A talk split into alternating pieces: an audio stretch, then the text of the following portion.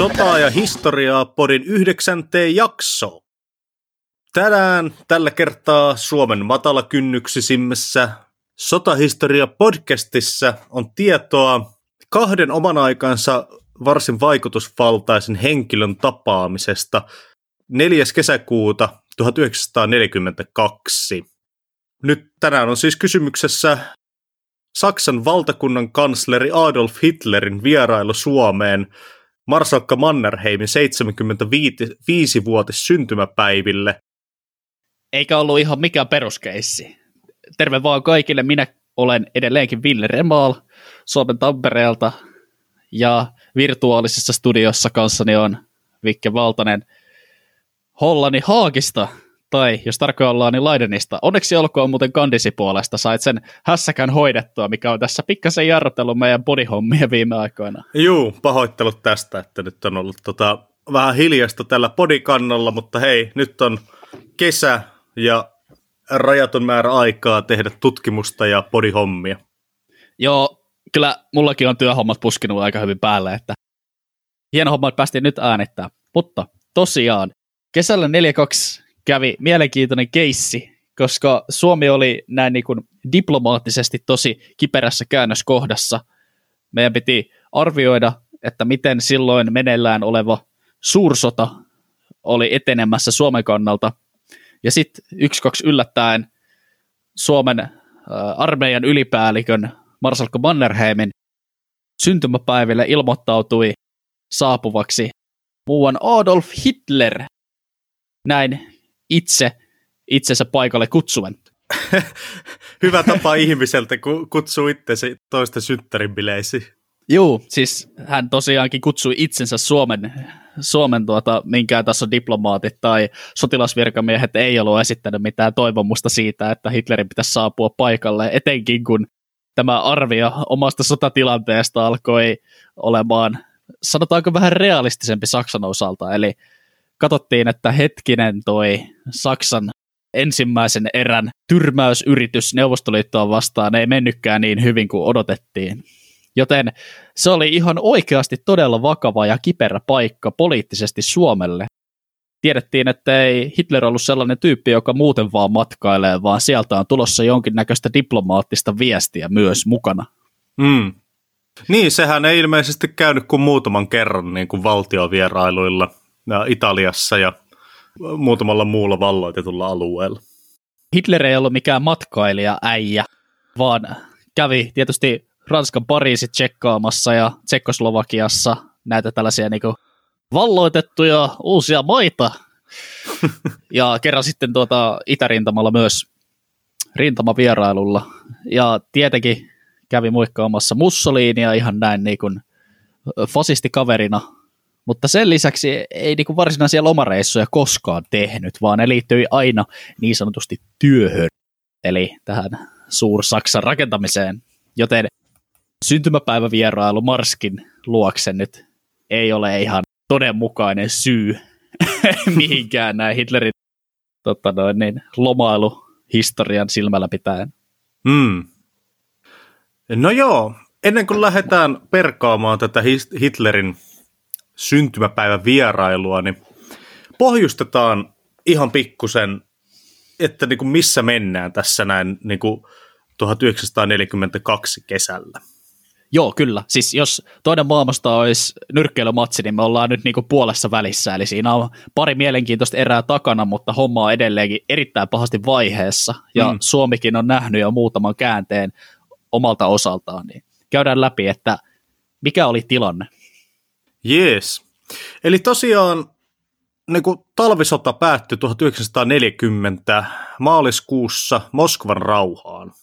Ja niin kuin muistetaan, niin Moskvan rauhassa Suomi menetti sitten isoja osia alueestaan, Karjalasta ja sieltä Lapista, ja sitten toisaalta niin kuin 430 000 evakkoa jouduttiin asuttamaan, ja Hangon tukikohta jouduttiin vuokraamaan Neuvostoliitolle ja silleesti.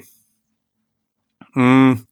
No 1940 niin tässä kohtaahan Saksa oli laittanut jo Euroopassa niin kuin hommat liikkeelle ja sota riehui pitkiä poikia, Saksa laajeni tosi kovaa vauhtia, niin Suomi tietenkin sitten siinä välirauhan aikana joutuu niin kuin valmistautumaan seuraavaa sotaa varten ja sitten niin kuin hakemaan nyt jotain uutta tulokulmaa, koska se rupesi olemaan selvää, että Saksan ja Neuvostoliiton välillä todennäköisesti tulee olemaan sota lähivuosina. Joo, kyllä.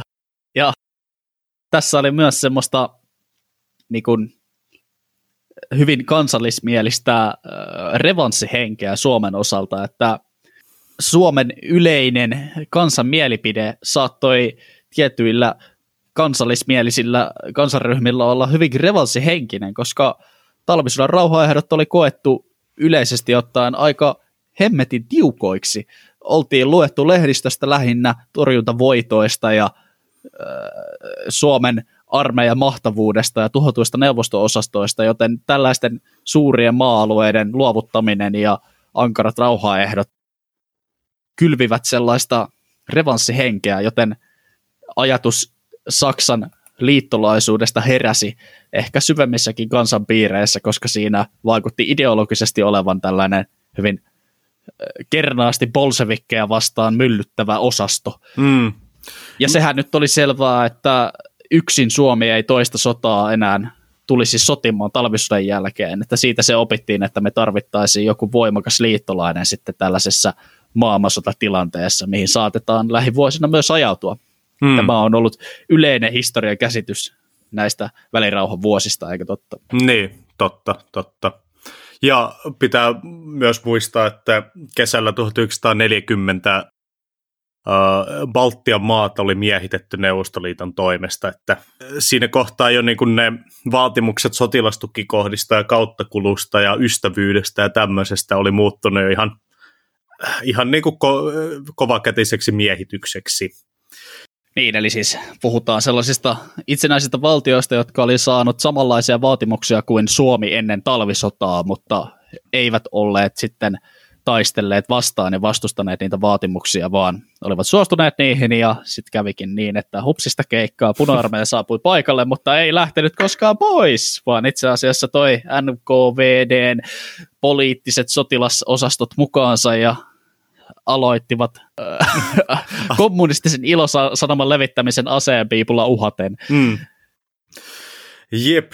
Tosiaan niin kuin tämän takia Suomella ei oikeastaan ollut hirveästi sitten mistä valita, että loppujen lopuksi oltiin nähty, että Ranskaa ja Britteihin ei voi luottaa, ja tässä kohtaahan ranskalaista oli jo helisemässä muutenkin, niin Briteistä ei hirveästi ole apua, niin Saksa taisi jäädä aika tavalla niin kuin ainoaksi vaihtoehdoksi. No niin, seli seli.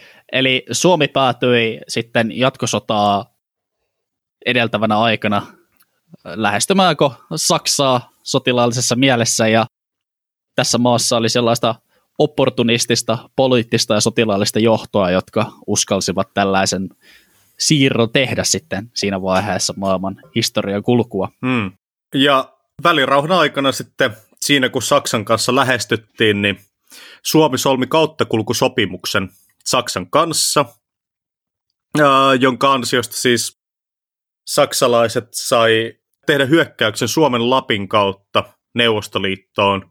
Ja sen tarkoituksena oli sitten niin kuin tuhota Murmannin rata ja tämä niin kuin pohjoinen rautatie, minkä kautta Neuvostoliitto sai paljon materiaalista apua esimerkiksi Yhdysvalloilta. Joo, kyllä näin. Ja Suomen korkein sodanjohto oli myös piirtänyt omat suunnitelmansa talvisodassa menetettyjen maa-alueiden takaisinvaltaamiseksi ja sitten tilanteesta riippuen myös sen vanhan rajan ylimenemiseksi ja Saksan rinnalla uusien maa-alueiden valtaamisesta. Hmm. Jep, mutta onneksi sodan oikeutusta ei sitten tarvinnut sen enempää miettiä, koska 22. kesäkuuta 1941 Neuvostoliitto pommitti Suomen sotilaskohteita ja jonka seurauksena sitten Suomi julistaa sodan Neuvostoliitolle ja jatkosota alkaa. Joo, tämä oli äh, mun mielestä aika ironinen muuvi, koska Suomella oli erittäin selvästikin suunnitelmia heittää ensimmäinen kivi ja hyökätä Neuvostoliittoon, mutta me saimme sen sodan oikeutuksen mediavoiton itsellemme, kun Neuvostoliitto ei jaksanut odottaa sitä provokaatiota, vaan kävi itse kimppuun siinä vaiheessa, kun Saksa aloitti hyökkäyksensä aikana. Tietysti ei tarvitse olla mikään niinku kauhean nero, että tajuaisi tämän kuvion, kun meillä oli siinä vaiheessa 200 000 saksalaista Suomen Lapissa. Mm. Ja tosiaan siinä samallahan alkoi sitten Saksan hyökkäys kohti itää, eli operaatio Barbarossa. Ää, ja sen tarkoituksena oli siis saada nopea voitto Neuvostoliitosta, niin kuin tässä aikaisemmin oli tämä nyrkkeilyanalogia, eli se on niin kuin ensimmäinen erä, nopea harhautus, oikea koukku, vasen koukku, ja Neuvostoliitto tyrmätään ennen ensimmäisen erän loppua, niin ei tarvitse lähteä siihen väsytystaisteluun. Toisen maailmansodan Wehrmacht oli Saksassa nyrkkeilyanalogialla edelleenkin ratsastaen, niin sellainen horkkaa vetänyt itsensä nopeasti kovaan kuntoon kasvattanut urheilija, joka satsasi täysillä siihen ensimmäiseen hyökkäykseen ja kun kello kilahtaa, niin se käy täysille päälle ja lyönti toisensa jälkeen koittaa ajaa sen vihollisen nurkkaan ja kanveesiin. Hmm. Mutta Neuvostoliiton karhu osoittautuikin sitkeämmäksi kuin Saksan sodanjohtaja ennen kaikkea Adolf Hitler uumoili. Ja vaikka Wehrmacht teki ensimmäisenä hyökkäysvuotenaan aivan mahtavia voittoja, saartoi valtavia Neuvostoliiton äh, muodostelmia ja tuhosi aivan sanoin kuvailemattoman suuria määriä kalustoa, niin talvi laskeutui ja siirryttiin vuoteen 1942, niin Neuvostoliitto ei ollut romahtanut ja rakensi kovaa vauhtia joukkojaan takaisin sellaiseksi suureksi armeijaksi, joka voisi haastaa ihan realistisesti sen Saksan, ja tähän ei oltu varauduttu. Jep, ja Suomen kannaltakin niin tota, se 1941 niin kuin meni aika hyvin, että muutamassa viikossa oikeastaan päästiin jo siihen vanhan valtakunnan rajoille ja sitten siitä niin kuin otettiin vielä vähän etuasemaa siitä lähtien. Mutta sitten kuitenkin talvella Mannerheimiltä tuli käsky, että Suomi pysähtyy sitten tiettyyn pisteeseen ja ei haluttu sitten lähteä esimerkiksi niin kuin Leningradia varsinaisesti silloista Leningradia, eli siis nykyistä Pietaria, sitten tuhoamaan, koska Mannerheimillä ei ollut ihan täys luotto tähän niin kuin Saksan ja etenkin Adolf Hitlerin toimintaan. Ja tällä niin kuin vähän haettiin sitä, että jos, jos nyt lähdetään niin kuin Leningradia tuhoamaan, niin siinä voi olla, että neuvostoliittolaiset ei anna yhtään senttiä armoa sitten, jos käykin silleen, että ne lähtee niin kuin etenemään ja kohti Suomea. Ja siitä huolimatta, että Suomi oli edennyt nopeasti ja tehokkaasti, niin Suomi oli ottanut myös aika isoja tappioita. Hyökkäysvaiheessa suomalaiset tappiot oli korkeinta luokkaa sodan aikana, ehkä lukuun ottamatta sitten ihan sodan loppuvaiheen suuria ratkaisutaisteluita. Hmm. Eli maksettiin kova hinta niistä kilometreistä, jotka edettiin, ja Leningrad oli kulttuurillinen ja poliittinen tärkeä kohde Neuvostoliitossa, ja ei kannata myöskään unohtaa sitä, että Marsalkka Mannerheimilla saattoi olla ihan henkilökohtaisiakin syitä jättää tämä kaupunki rauhaan. Hänhän oli ollut saarin armeijassa pitkään tuossa samaisessa kaupungissa Chevalier Kaartin upseerina ja saattoi kokea sen ajatuksen sen kaupungin tuhoamisesta vastenmielisenä. Mm, se on kyllä ihan totta, joo. on monesti näissä historian suurissa käänteissä niin unohtuu helposti se, että kuitenkin johtajatkin on kaikki ihmisiä ja niilläkin on, niin kuin meillä kaikilla muillakin, niin omat äh, niin semmoiset tunteelliset vetonsa tiettyihin asioihin ja toisaalta niin kuin pelkoja ja inhoja ja kaikkea muitakin tämmöisiä niin kuin ihan inhimillisiä tunteita, jotka voi monesti sitten niin kuin vaikuttaa suuriinkin päätöksiin. Kyllä, ja tällaiselle modernille kuulijalle niin on hyvä muistuttaa sitä, että toinen maailmasta oli todellakin personat kärjessä ollut operaatio, jossa yksittäisten ihmisten näkemykset asiasta ratkaisivat paljon enemmän sen osalta, mitä tapahtui sitten kentällä, kuin mitä nykyään. Nykyään prosessit ovat yleensä enemmän poliittisia ja niissä kuullaan useampaa mielipidettä, mutta toisessa maailmansodassa yksittäiset despotit, kuten Adolf Hitler ja Josef Stalin, saattavat päättää niin isostakin suuntamuutoksista ja osaltaan myös selittää sitä, että miksi se koko sota oli niinkin raaka ja vaati niin paljon ihmisuhreja. Hmm. Jep, uh, mutta, mutta palataan takaisin tähän sodan varsinaiseen kulkuun. Eli nyt ollaan siis keväässä 1942. Talvella on käyty ankarat taistelut Moskovan edustalla ja saksalaiset on sitten ajettu taaksepäin, mutta toisaalta sitten keväällä monet Neuvostoliiton suuroffensiivit saatiin sitten saksalaisten toimesta torjuttua. Ehkä kaikista kuuluisimpana Karkovissa Ukrainassa käydyt massiiviset taistelut. Samalla sitten saksalaiset valmistautui 42 kesällä aloitettaviin suuriin offensiiveihin, jotka sitten kulminoitui myöhemmin ehkä kaikista kuuluisimpana niin Stalingradin taisteluun. Ja tässä kesällä, kesäkuussa 1942, niin ollaan sitten siinä tilanteessa, että saksalaiset on niin kuin just aloittamassa sitä uutta suuroffensiivia etelässä, ja Suomi on niin kuin nyt ollut noin puoli vuotta siinä asemasotatilanteessa, missä ei ole tapahtunut hirveästi mitään. osa Suomen joukoista on demobilisoitu, koska Suomen, Suomen talous ei kestänyt sitä, että meillä oli jossain vaiheessa siis, taisi olla peräti 16 prosenttia väestöstä mobilisoituna. Joo, kyllä. Ja tohon olisi syytä hetkeksi tarttua vähän pidemmäksikin aikaa. Se on siis jonkinlainen maailman ennätys. 16 prosenttia koko väestöstä oli osana Suomen armeijan hyökkäystä menetettyjen alueiden takaisinvaltaamiseksi. Se oli enemmän kuin esimerkiksi millään muulla akselivaltojen maalla siinä vaiheessa. Edes Saksalla ei ollut niin suurta edustusta kansan äh, prosent, prosentteina Wehrmachtissa. Mm.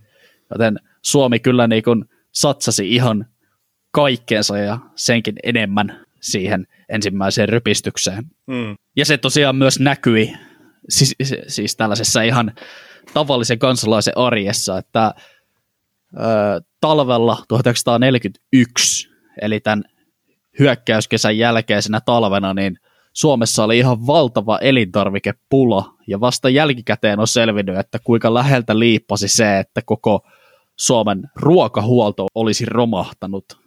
Silloin mentiin se talvi täysin Saksan ruoka-avustuksen varassa. Mm. Jep. Ja tosiaan tähän sitten liittyy, niin koko tähän suureen kuvaan liittyy sitten tämä Hitlerin vierailu Suomeen. Koska äh, niin kuin tässä kohtaa saksalaiset tietää, että, että nyt 42 on pakko saada voitto Neuvostoliitosta koska jo aikaisemmin niin kuin 1942 alkuvuodesta Neuvostoliitto oli saavuttanut siis yksi yhteen miesmääräisen suhteen Saksan kanssa siellä rintamalla. Ja Saksa tiesi, että niillä ei ole hirveästi mistä niin kuin, tavallaan enää lohkasta sinne rintamalle. Mutta Neuvostoliitolla sen sijaan, no, aivan valtava määrä väestöä ja myös sitä syvyyttä löytyy, että tavallaan nyt nyt kun sitä teollisuutta on saatu pois saksalaisten pommikoneiden ulottuvilta sinne Uralin taakse, niin ne voi käydä kyllä sitä sotaa, ja joka ikinen päivä, kun se sota venyy, niin suhteessa Saksaan Neuvostoliiton voima kasvaa. Juuri näin. Ja juurikin siitä syystä, niin Saksan sodajohdolla oli myös vahvoja intressejä kannustaa näitä Saksan rinnalla taistelevia asevelivaltioita kiihdyttämään omia ponnistuksia Saksan rinnalla. Hmm. Esimerkiksi Suomea nyt tämän Leningradin osalta. Saksahan piiritti Leningradia ja siellä nähtiin nälkää, siellä siviilit kärsivät niin ihan kauheista olosuhteista ja se oli vähän sellainen piikki Hitlerin lihassa, että jos Leningrad saataisiin kaatumaan, niin sieltä vapautuisi paljon joukkoja, jotka voitaisiin sitten ohjata johonkin muualle ja paremmin käyttää niitä hyväksi Neuvostoliiton kukistamiseksi. Aivan, aivan. Ja sitten toinen tärkeä oli Hitlerille tässä, että yritettiin saada suomalaiset siis miehittämään Murmannin radan varsi. Että saadaan se pohjoinen Neuvostoliitolle elintärkeä huoltoreitti pohjoiselta jäämereltä katkaistua, että sitten saadaan esimerkiksi ulkomainen ruoka- ja materiaaliapu loppumaan. Juu, kyllä. Liittoutuneiden valtiot tuki materiaalillisesti Neuvostoliittoa ihan valtavilla määrillä sotilaskalustoa ja muutakin tavaraa, niin kuin esimerkiksi ruokaa ja äh, lihasäilykkeitä ja semmoista tavaraa. Ja ne kuljetettiin tällaisissa laivasaattueissa sinne Murmanskiin ja Venäjän pohjoisiin satamiin tuolta Norjan pohjoispuolelta. Ja niitä taas syvemmälle Neuvostoliittoon puna käyttöön kuljetti juna, ja se junarata sieltä satamista kulki Suomen rajan läheisyydessä. Tai siis silloisen rajan läheisyydessä. Niin, siis silloisen Suomen armeijan iskuetäisyydellä. Nykyään Suomen raja on kauempana. niin. Tosiaan tämä on nyt se konteksti, missä liikutaan, ja minkä takia tämä oli nyt niin kuin Hitlerille erittäin tärkeää, että Suomi laittaa nyt niin kuin ison vaihteen silmään ja saadaan Suomi niin kuin sataprosenttisesti sitoutumaan tähän niin kuin Saksan Suur-Saksa-projektiin. Ja samaan aikaan, minkä takia se oli niin tärkeää suomalaisille olla suututtamatta Hitleriä ja lopettamasta materiaali- ja ruoka-apua, mutta toisaalta sitten, koska nähtiin, että niin tässä voi nyt hyvin käydä sillä tavalla, että Saksa ottaa dunkkuun, niin yritettiin kuitenkin säilyttää vielä semmoinen niin kuin, mahdoll- niin kuin erillissodan mahdollisuus. Tai että vo- yritettiin säilyttää semmoinen niin kuin mahdollisuus argumentoida, että tämä oli vain erillissota.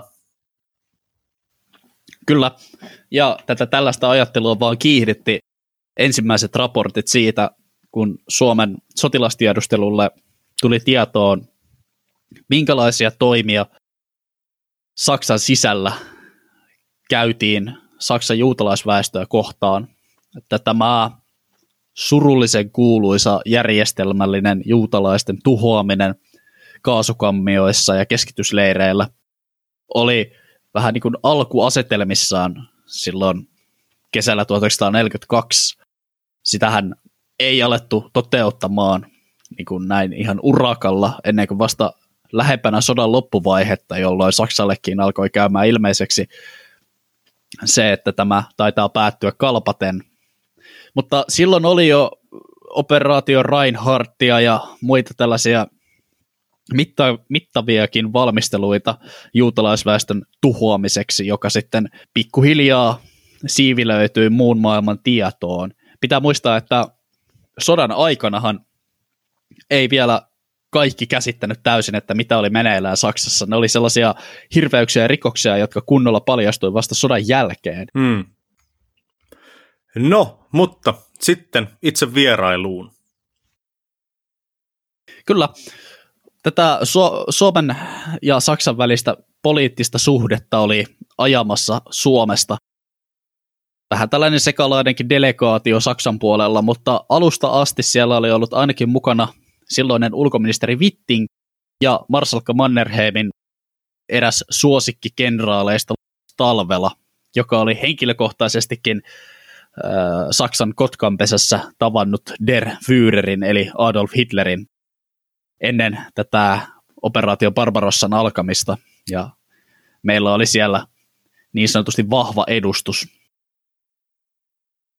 Ja tätä Hitlerin tapaamista edeltävinä kuukausina Suomessa oli vaivihkaa käynyt Saksan poliittista johtoa edustamassa varsin korkea-arvoisiakin virkamiehiä, kuten muun muassa Saksan propagandaministeri Josef Goebbels Hitlerin ihan välittömästä lähipiiristä, joka kävi heittämässä jotain ihan geneeristä propagandasettiä, mutta myös kuumottelemassa Suomen poliittista johtoa siitä, että meidän tulisi jatkaa hyökkäystä Neuvostoliittoon. Ja Goebbelsille silloin annettiin sellaiset perustelut, että sori hei, mutta Suomessa ei ole sellainen järjestelmä, että eduskunta päättäisi näistä asioista, vaan pitää ensin konsultoida sodanjohtoa ja puolustusministeriö ja jne.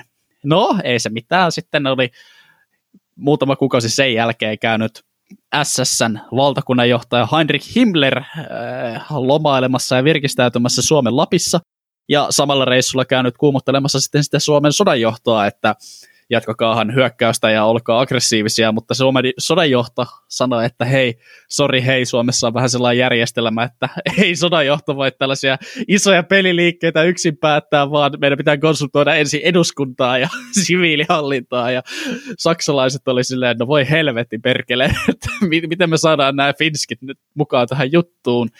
Ja niin siinä kävi, että kun Suomen presidentti Ryti oikein ajamalla ajoi tästä Marsalkka Mannerheimin 75-vuotis syntymäpäivistä sellaisen julkisen tapahtuman, niin Adolf Hitler tarttui tilaisuuteen ja 17 tuntia ennen itse juhlien alkua ilmoitti ulkoministeriönsä kautta salaa Suomen kaikkein ylimmälle poliittiselle johdolle, että hän on tulossa vierailulle Marsalkka Mannerheimin syntymäpäiville. Hm. Tästä tiesi siis Marsalkka Mannerheim ja Suomen presidentti ensisijassa. Mm. Joten äh, tiukka on ollut tilanne.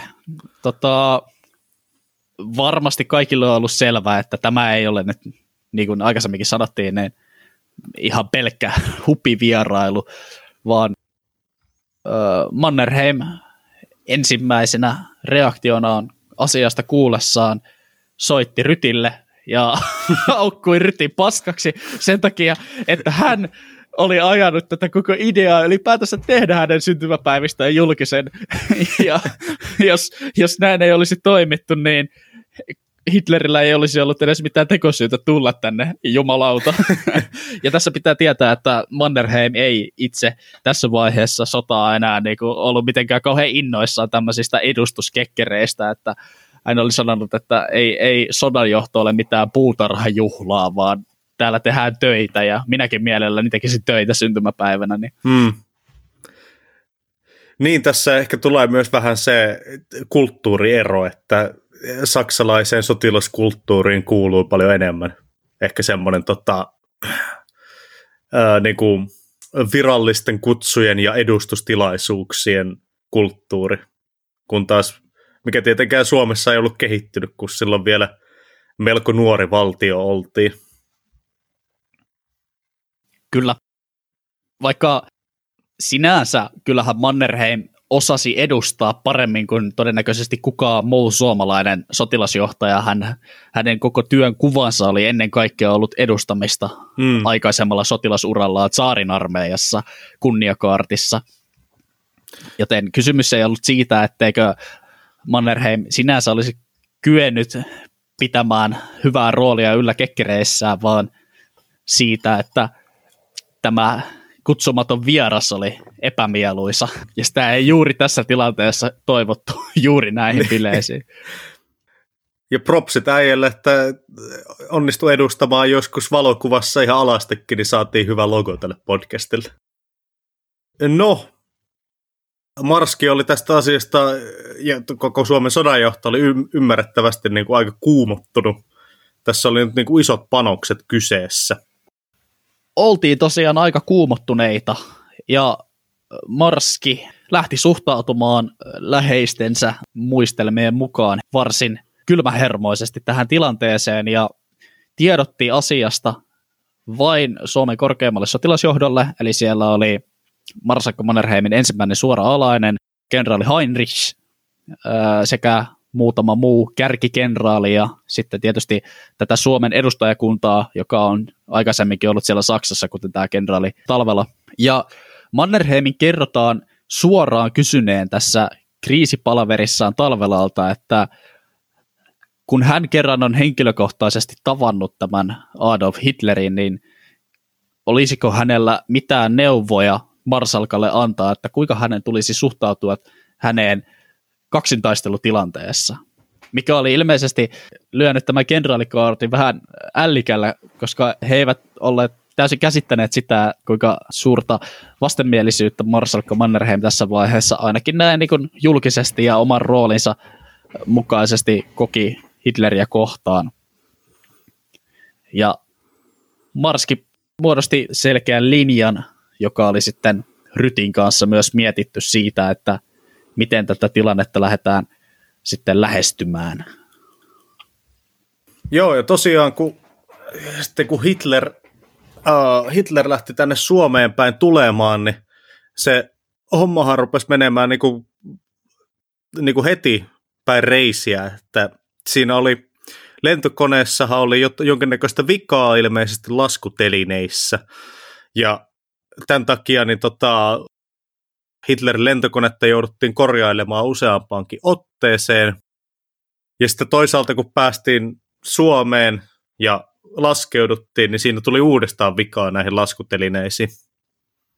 Joo, ja ensimmäiset tota, maailmanhistoriaa potentiaalisesti muuttavat vaaratilanteet koettiin jo siinä, kun Hitlerin Condor-lentokone saapui Suomen ilmatilaan, ja kun asiasta oli pidetty niin suurta salausta, niin ilmavoimatkin oli vähän vailla ampua sen koneen alas, kun suomalaiset saattohävittäjälentäjät eivät olleet aivan perillä siitä, että mihin he olivat edes menossa, mutta siitä sitten säästyttiin ja suomalaiset saattohävittäjät ymmärsivät, että tässä onkin tämmöinen kunniakeikka niin sanotusti. Mm. Eli Suomen ilmatilaa mennessä niin saksalaiset Messerschmittit vaihtui suomalaisiin Messerschmitteihin ja Hitlerin lentokone saatettiin sitten tuonne ää, Imatran läheiselle lentokentälle, jonka välittömässä läheisyydessä olleella ratapihalla oli sitten Marsalkka Mannerheimin juhlapaikaksi valittu junavaunu, mm. tai itse asiassa kokonainen juna, jossa oli useampi eri vaunu.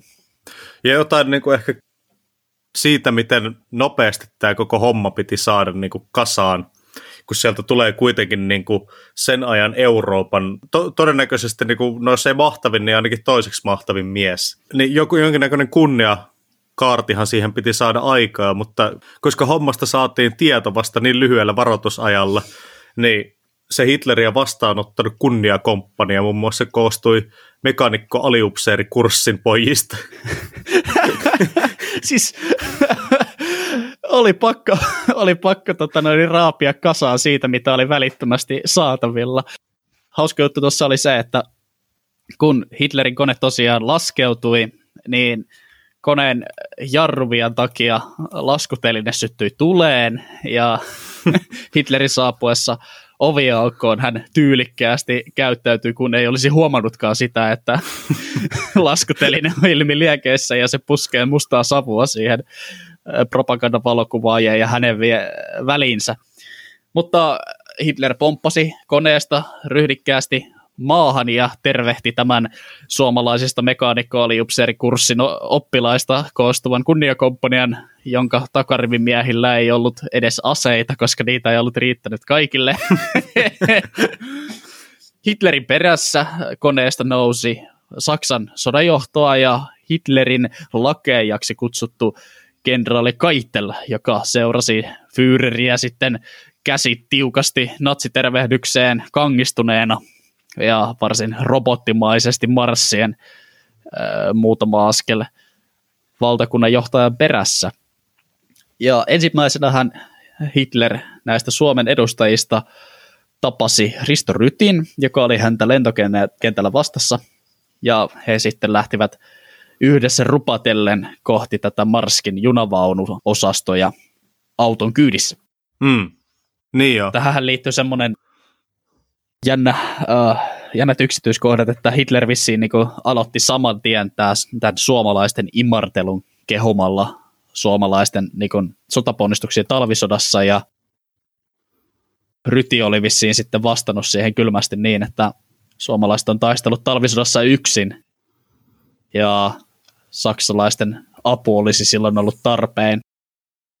keskustelu oli sitten siirtynyt siihen, että kuinka suomalaiset ylipäätänsä ovat tuota noin, kunnioitettavia sotilaita ja Ryti oli sitten presidentin roolissa keskittynyt tähän suomalaiseen ruokatilanteeseen ja huomauttanut siitä, kuinka lähellä Suomi oli ollut nälänhätää viime talvena ja heti ensimmäisen autokyydin aikana, ennen kuin Hitler edes tapasi Man- Marsalkka Mannerheimia, niin ehdittiin sopimaan, että Saksa lisää ruokakuljetuksia kohti Suomea. Hmm.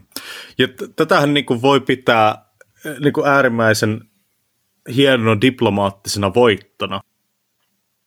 Jos asia miettii niin kuin siltä kannalta, että tässä on niin kuin käytetty kaikki niin kuin psykologian ja niin kuin nykyaikaisenkin neuvottelutaidon perusliikkeet, että siinä on niin kuin heti lähdetty tavallaan hakemaan sitä kulmaa, että niin kuin ei ole yritetty olla liian hyökkääviä, mutta toisaalta sitten Ryti on kyllä tehnyt selväksi, että kenen talossa tässä nyt niin kuin ollaan. Kyllä, ja tämä tulee vasta korostumaan lisääkin sitten vierailun jatkuessa. Nimittäin kun tämä autokolonna sitten saapui Marskin juhlavaunulle ja juhlapaikalle, niin Hitler ja Marsalkka Mannerheim tapasivat ensimmäistä kertaa eläessään kumpikin kasvotusten. He eivät siis aikaisemmin olleet tavanneet toisiaan, vaikkakin varmasti tiesivät toisistaan. Ja tämä on tosi mielenkiintoinen tilanne, ja jos kuulijoita yhtään kiinnostaa, niin siitä löytyy dokumenttikuvaa vaikka YouTubesta etsimällä. Niin, löytyy jakson tuosta tota Spotify-kuvauksesta, niin sieltä voi käydä kyllä. suoraan klikkailemassa. On, suutta, on syytä kiinnittää huomiota siihen, kuinka pitkään tämä sotilasjohtajien äh, ensimmäinen kohtaaminen kesti. Se oli kokonaiset 14 sekuntia kättelemistä ja toisiinsa silmiin tuijottamista. Siis sano Vikke mulle, että kuinka monta sekuntia sä yleensä kättelet, jos sä morjestat jotain uutta tuttavaa, ja missä vaiheessa se muuttuu ikävystyttäväksi?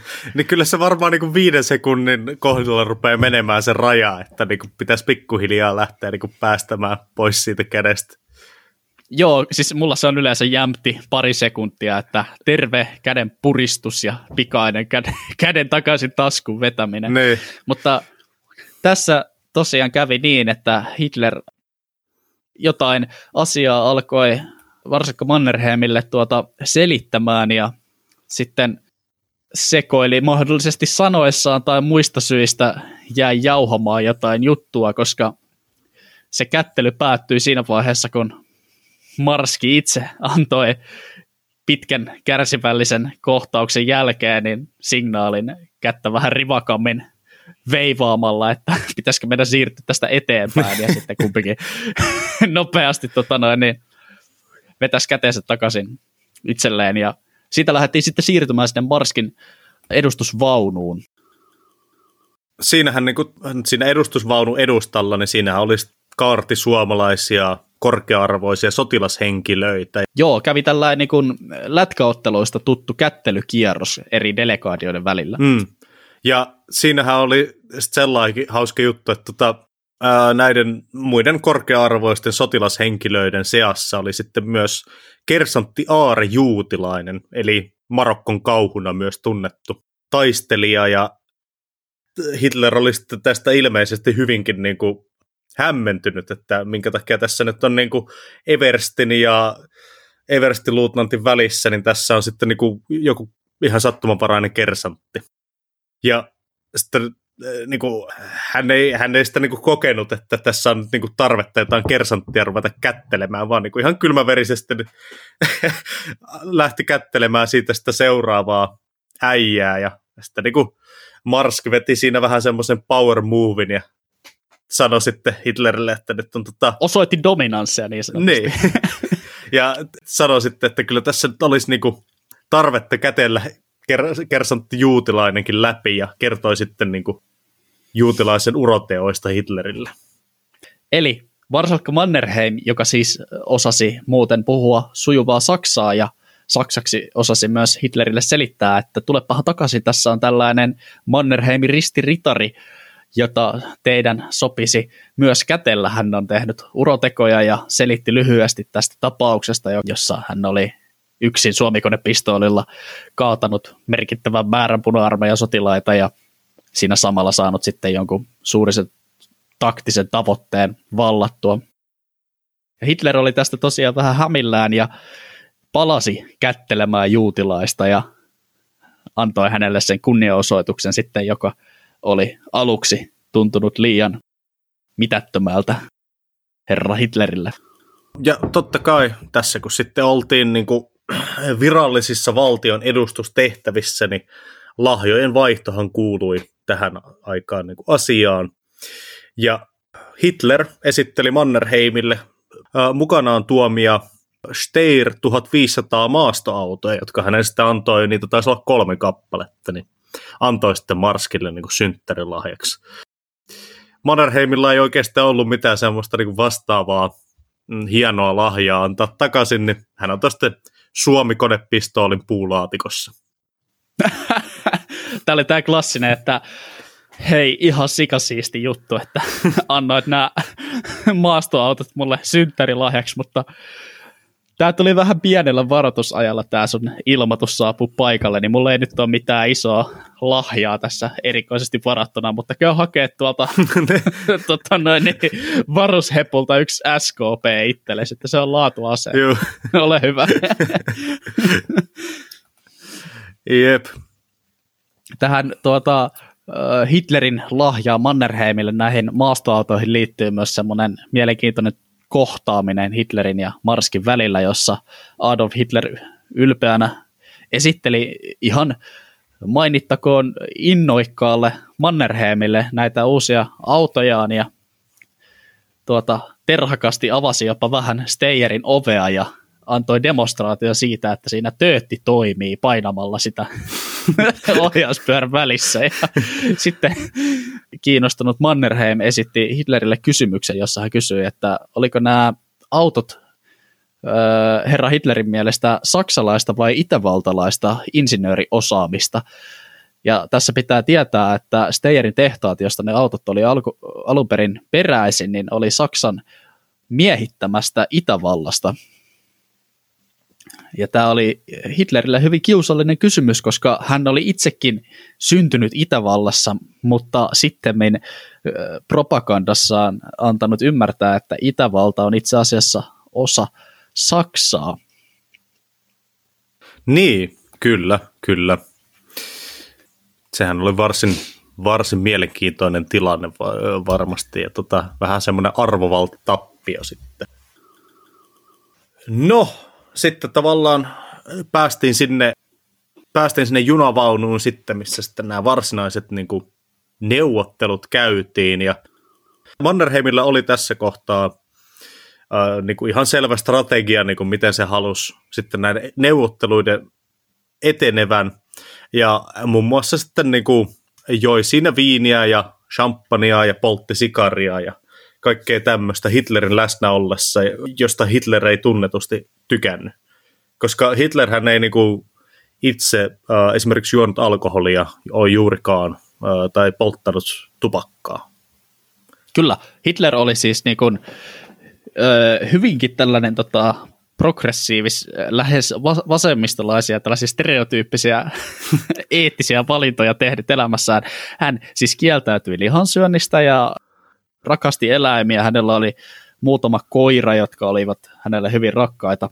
Ja lisäksi hän kieltäytyi alkoholin käytöstä, koska ymmärsi sen terveyshaitat, mutta nämä seikat eivät mitenkään vaikuttaneet siihen, että minkälaisia ongelmia Hitlerillä oli vastaanottaa hänen henkilääkärinsä Morelin heroinipistoksia tai minkälaisia ongelmia hänellä oli käskeä kokonaisen ihmisryhmän joukkoteurastus Saksassa. Jep. Eh, mielenkiintoisia ristiriitoja tässä havaittamissa. niin, mä tiedän, että me ollaan taidettu joskus tämä aikaisemminkin mainita jossain jaksossa, mutta siis tähän aikaan yleensäkin niin kuin ihmiset, jos niiden niin kuin elintapoja tarkastelee, niin siis etenkin niin kuin tämmöistä niin kuin korkeammassa sosiaaliluokassa olevat ihmiset, nehän oli koko ajan pienessä pierussa. Siis esimerkiksi Winston Churchill ja Stalinkin oli aika, aika paljon, niin tota, no vähän vaihdelle eri kohdissa elämäänsä, mutta aina välillä oli melko kovakin viinamäen mies. Joo, ja siis Hitlerin huumeiden käytöstä me saataisiin äh, ihan niin kuin koko pitkä jakso itsessäänkin aikaan, mm. että se jäi siitä huolimatta, että prenkku ei maistunut, niin mitenkään näistä tota noin, niin, huumeista kieltäytynyt, etenkään sodan loppuvaihetta lähestyttyessä. Mm. Äh, mutta nyt, on, nyt ollaan tota Marsalkka Mannerheimin kabinetissa ja nyt ollaan siirtymässä vakaviin aiheisiin. Kaikki propagandavalokuvaajat ja TK-miehet on hätistetty sieltä pois ja keskusteluita käy Suomen presidentti Marsalkka Mannerheim ja paikalla on Suomen korkea sodanjohto ja Saksan korkea sodanjohto sekä tietenkin Hitler itse. Jep. Ja tästähän muuten tästä näiden keskustelusta niin on olemassa ainoa Hitleristä tähän näihin päiviin säilynyt äänite, mikä ei ole niin kuin, tavallaan taltioitu sillä tavalla, että Hitler tietäisi siitä, että sitä taltioidaan.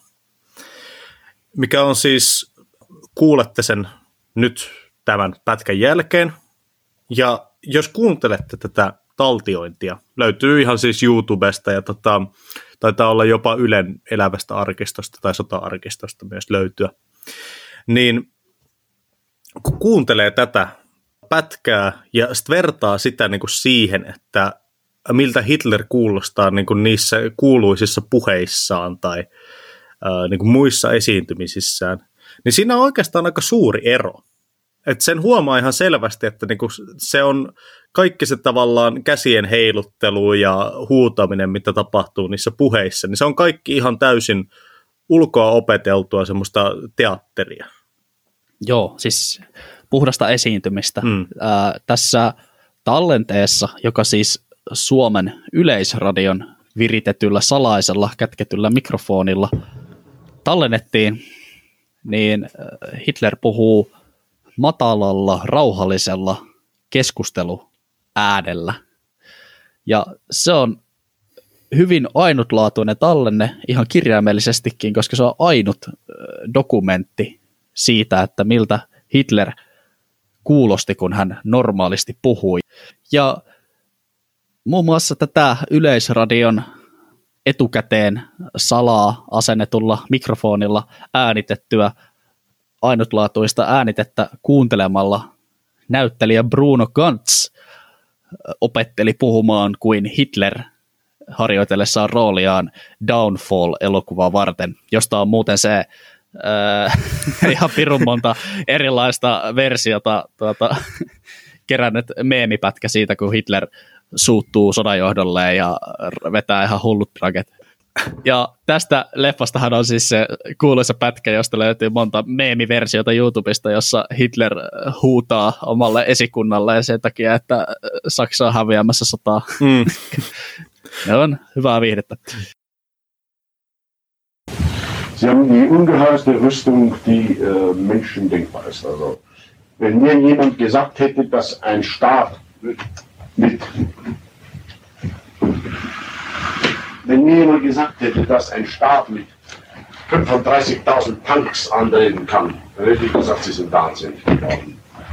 35.000 35 Panzer. Wir haben, über, wir haben zurzeit über 34.000 Panzer vernichtet.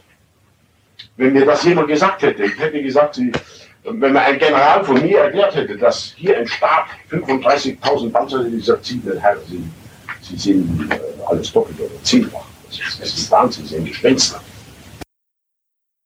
No, siinä oli sitten tämä äänitys Hitleristä. Öö, niin kuin tosiaan kuuluu, niin se on varsin matalalla äänellä. Hitler kuulostaa semmoiselta hyvin, ei kovin semmoiselta itsevarmalta kaverilta. Joo, siis sillä oli joku ihme monologi meneillään. Ihan niin kuin se puhuisi äh, ajatuksen virtaa. Että to, toi kuulosti mun korvaan, jos noita tekstityksiä ja aiheita luki, niin siltä, että Hitler melkein niin kuin valitti sitä, kuinka äh, tilanne näyttää erilaiselta kuin mitä hän oli uumoillut, kun lähdettiin hyökkäämään Neuvostoliittoa vastaan. Siellä puhuttiin uskomattomista määristä panssarivaunuja, joita oltiin kohdattu ja tuhottu jo. Mm. Ja se äänitys itse asiassa keskeytyi mielenkiintoisesta syystä. Se ei ole katkennut noin muuten vaan, vaan se keskeytyy aikanaan sen takia, että yleisradion ukkelit, jotka sitä kuunteli korvahöröllä höröllä viereisessä vaunussa, niin keskeytettiin, kun saksalainen tiedusteluupseeri avasi kolahtaen sen äänitysvaunun oven ja vaati lopettamaan sen äänityksen. Saksalaiset olivat siis äkänneet, että sieltä keskusteluhuoneesta menee jotain lankoja tällaiseen mitään sanomattomaan suljettuun hyttiin siellä vaunussa ja tajusivat, että suomalaiset tota, nauhoittaa ja salakuuntelee sitä keskustelua. Mm. Mutta mistä sitten äh, siellä keskusteltiin senkin jälkeen, kun tuo tota, äänite loppui, on ehkä sitäkin tärkeämpää näin niin kuin historiallisesti ja Suomenkin kannalta.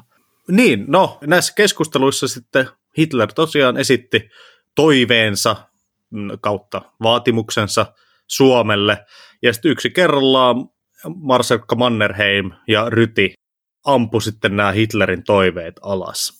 Että tavallaan siinä käytiin koko ajan semmoista pientä peliä, että esimerkiksi Hitler esitti toivomuksensa siitä, että suomalaisten pitäisi nyt laittaa niin kuin painetta Leningradin suuntaan, että saadaan Leningradi tuhottua ja sitten joukot siirrettyä sieltä kohti niin kuin eteläisempiä taistelutantereita ja toisaalta vastapainona niin kuin Ryti ja Mannerheim sitten nosti esille sen, että Suomi on ainoa akselivalta, joka on oikeasti mobilisoinut näin laajan väestöpohjan ja että osa niistä mo- mobilisoiduista miehistä oli pakko lähettää sitten takaisin kylvohommiin ja sadonkorjuuseen, koska Suomi oli lähellä ruokapulaa ja toisaalta niin kuin taas tämä, että Saksan pitäisi antaa enemmän materiaalia, asetukea Suomelle ja tämmöistä.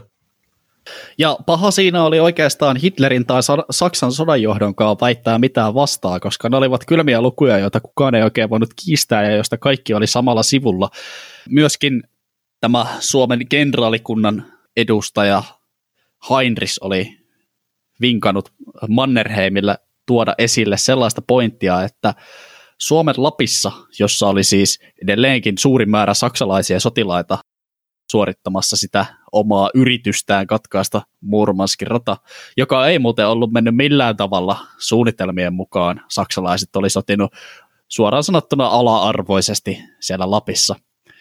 Niin heidän mukanaan oli siellä suomalaisia joukkoja, jotka oli ihan etukäteen sovittu, että ne ovat saksalaisten apuna ja tarjoavat asiantuntemusta siellä siihen asti, että saksalaiset pääsevät tavoitteeseensa – mutta koska saksalaisten eteneminen ei ollut mennyt suunnitelmien mukaan, niin ne suomalaiset joukot olivat sitten edelleenkin siellä Saksan tavallaan alaisuudessa pidempään kuin mitä oli aikaisemmin ollut puhetta. Ja tässä oli sellainen pointti, jonka Marsalkka Mannerheim toi sitten Hitlerille myös ed- esille, että jos sä vaadit, että me hyökätään lisää, niin pitäisikö teidän palauttaa ensin meidän omat joukkomme meidän omaan hallintaamme. Ja se oli sellainen fakta, jonka vieressä ollut paikalla ollut kenraali Kaitteli joutui myös vahvistamaan, että joo, itse asiassa homman nimi on se, että me ollaan lainattu suomalaisia joukkoja pidempään kuin mitä oltiin sovittu, ja Marsalkka Mannerheim on siinä ihan oikeassa, ja Hitler joutui sitten siinäkin kokemaan semmoisen varmaan aika vituttavan arvovalta tappion mm. noin niin kuin despoottisen narsistin perspektiivistä. Mm. Joo, kyllähän tämä on niin klassinen asetelma siinä, että tavallaan jos sä meet neuvotteluihin sille, että sä oot valmistautunut niihin hyvin, niin todennäköisesti sä pystyt sitten päihittämään sen vastaneuvottelijan, vaikka sillä olisi periaatteessa niin suurempi painoarvo siinä. Että, tästähän on myöhemmin kirjoitettu varmaan satoja, ellei tuhansia kirjoja niin neuvottelun jalosta taidosta. No, kaiken kaikkiaan ei tiedetä niin kuin ihan sanatarkasti, että mitä siellä vaunussa sitten juteltiin, koska niin kuin tässä aikaisemmin sanottiin, niin Saksan tiedustelupalvelun miehet oli hoksannut, että siellä on ne kuuntelulaitteet ja ne jouduttiin laittamaan pauselle siellä. Mutta tiedetään kuitenkin, että mihin nämä neuvottelut johti. Että kaiken kaikkiaan niin saksalaiset ei esittänyt Suomelle mitään oikeastaan hirveän konkreettisia vaatimuksia – mutta toisaalta Suomi sai sitten Saksalta lupauksen uudesta materiaali- ja ruoka-avusta, mikä nyt oli totta kai niin kuin Suomelle ihan käsittämättömän hyvä juttu, koska tässä kohtaa sotaan, tai niin kuin ihan missä vaan kohtaa sotaa oikeastaan, niin tota, eihän Suomen teollisuus ollut missään vaiheessa lähellekään sitä kaliberia, että täällä voitaisiin jotain oikeaa esimerkiksi panssarivaunu- tai tykkituotantoa tehdä niin kuin millään järkevällä mittakaavalla. Joo, ei missään nimessä, että ämpäreitä ja kivääreitä ehkä saatiin itse mm. valmistettua. Mutta sieltä tuli sitten rynnäkkötykkejä, lentoosastoja, panssarinyrkkejä myöhemmin ja sitä paljon kaivattua ruoka-avustusta tämän julkilauseman seurauksena. Mitä ei tullut, niin ei tullut vaatimusta hyökätä Leningradiin, ei tullut minkäännäköisiä vaatimuksia integroida tätä Suomen sodanjohtoa tiukemmin kiinni Saksan sodanjohtoon, vaan tavallaan säilytettiin sellainen tietty erillissodan äh, perusperiaate, että suomalaisia joukkoja komennettiin ainakin pääpiirteittäin niin oman esikunnan mukaan, eikä Saksan esikunnan mukaan. Hmm.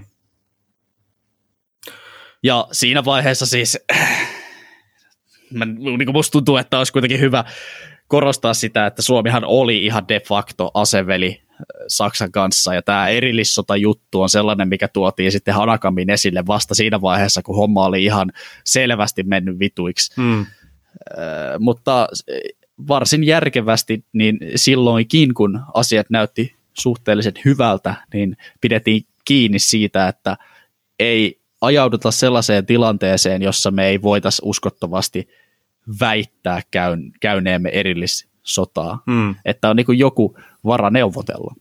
Näin mä sen asian itse näen. Jep. Näin tosiaan sitten Adolf Hitler lähti sitten samana päivänä vielä kimpsunsa ja kampsunsa pakaten takaisin lentokoneeseen ja kohti Saksan maata. Kaiken kaikkiaan siis tämä oli erittäin onnistunut äh, neuvottelutilanne Suomen kannalta, mutta minkä takia me haluttiin niin kuin, tuoda tämä tavallaan esille kokonaisen jakson verran, niin ensinnäkin oli tämä erittäin hieno äänite, mihin meillä oli mahdollisuus päästä käsiksi Ylen arkiston kautta.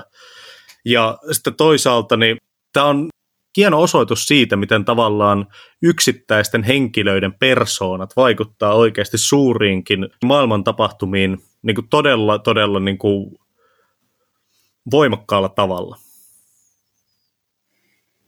Joo, siis todellakin, kyllä. Että tämä oli ennen kaikkea hahmojen tapaaminen, jossa henkilöinä kohtasivat Hitler ja Mannerheim – vaikka siinä oli tietenkin niin kuin iso osasto lakeja kummallakin paikalla, niin niiden ihmisten välinen kemia jossain määrin varmasti saneli sen, että miten se tilanne sitten kehittyi. Mm, kyllä. Ja sitä on ehkä pikkasen sopii jopa miettiä, että minkälaisia ihmisiä Hitler ja Mannerheim oli ja minkälaisia eroja heidän välillään sitten ihmisinä oli, mm. jotka olisi saattanut jotenkin niin kuin näkyä siinä heidän kohtauksessaan. Niin, ja toisaalta niin kuin Suomen ja Saksan niin kuin suhde tässä kohtaa niin oli kuitenkin aika monimutkainen, että ei siellä Saksan sodan johdossakaan kuitenkaan, no siis Akselin vallathan oli kuitenkin näin jälkikäteen niin melko, melko huonoja tämmöisessä niin kuin liittolaisten koordinaatiossa, että jos miettii niin kuin sitä, miten liittoutuneet uh, jakoi materiaaliapua ja teknologioita ja tiedustelutietoa ja kaikkea mahdollista toisten kanssa koko ajan verrattuna siihen, miten akselivallat sitten koko ajan niin kuin kateellisesti puolusti niin kuin niitä omia intressejään toisiaan vastaan, vaikka niin kuin oltiin liitossa – niin ei, eihän tavallaan Saksassakaan todennäköisesti uskottu siihen, että suomalaiset niin kuin tässä täysin niin kuin, äh, Saksan, Suur-Saksan projektissa on mukana, vaan kyllä sielläkin tiedettiin, että eiköhän tässä on niin kuin, äh, Suomella on oma lehmä ojassa vaan. Niin, ja siitäkin huolimatta sitten kuitenkin päädyttiin tällaiseen jopa ehkä voisi väittää, että aika yksisuuntaiseen sopimukseen tämän visiitin jälkeen. Mm. Jep, ja Suomi oli kuitenkin niitä harvoja akselivaltoja, josta, johon esimerkiksi Saksa antoi niin oikeasti hyviä panssarivaunuja. Et monesti jää paljon vähemmälle huomiolle ö, historiankirjoituksissa, niin on nämä kaksi suurta akselivaltaa, Italia ja Saksa. Ja sitten niin toisaalta Japani, siellä maailman toisella puolella. Mutta olihan niitä muitakin, esimerkiksi Bulgaria, Romania, sitten tämä hämärä systeemi, minkä saksalaiset laittoi entisessä Jugoslaviassa, siis tämä Kroatien Ustasha. Ja sitten niin, Slovakia ja Unkari, joilla oli molemmilla tämmöinen itsenäinen fasistinen hallitus siellä. Ja esimerkiksi näille valtioille, niin tota, Saksa oli kuitenkin hyvin, hyvin vastentahtoinen antamaan mitään oikeasti hyviä aseita. Kun taas sitten Suomeen niin saatiin kuitenkin erittäin päteviäkin lentokoneita ja panssarivaunuja. Niin, tämä on jotain tällaista materiaalipolitiikkaa, mutta sopiihan sitä joskus pohtia, että mitä olisi käynyt, jos vaikka Stalingradin äh, sivurintamilla puolustaneilla italialaisilla ja romanialaisilla joukolla olisi ollut kunnon saksalaisia panssaritorjunta-aseita käytössään, kun puna-armeijan pihtihyökkäys ajoi heistä yli panssari ylivoimallaan, koska heillä ei ollut käytössä mitään semmoista, joka olisi niihin vaunuihin purru.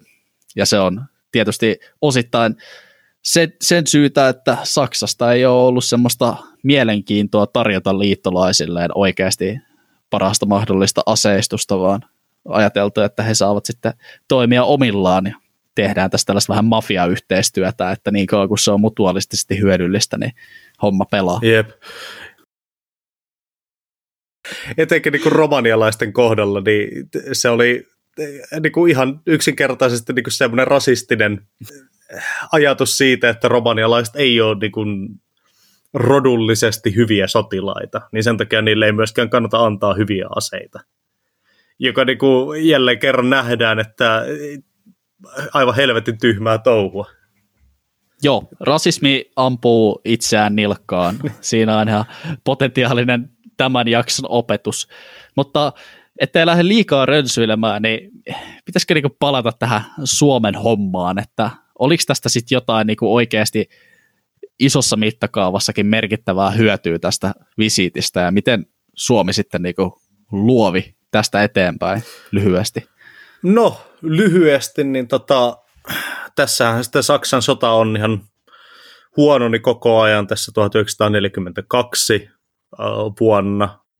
1943 sitten niin homma rupesi näyttämään jo oikeasti pahalta Stalingradin tappion jälkeen ja sitten toista, toisaalta Kurskin sen viimeisen suuren hyökkäyksen jälkeen, niin Saksalla ei yksinkertaisesti enää ollut materiaalia ja miesvoimaa, jolla sitten tehdä suuria offensiiveja idässä.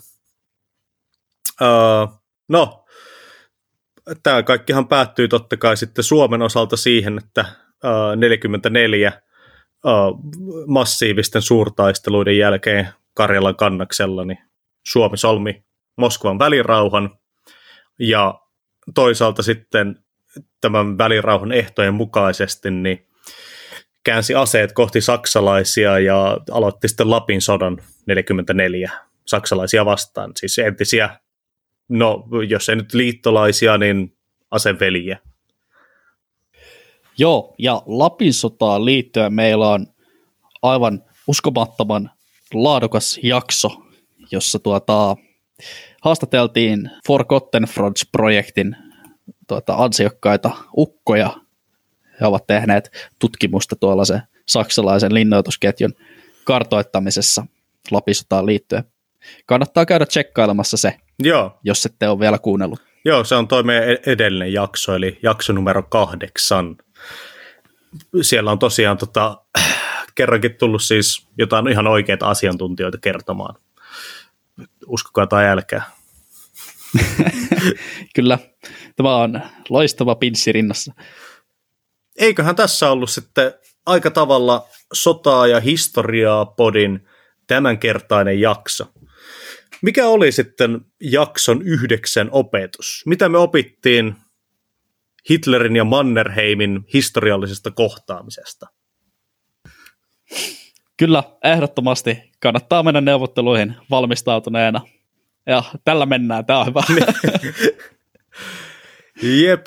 No, jälleen kerran käykää tota, seuraamassa meitä Instagramissa ja Facebookissa ja tämmöistä. Uutta jaksoa tulee varmaan sitten taas parin viikon päästä. Tuuttailee ulos. Mm, sillä ke- Mahdollista, mahdollista meidän someja jotenkin. Ah, joo. Mitä muita someja meillä on?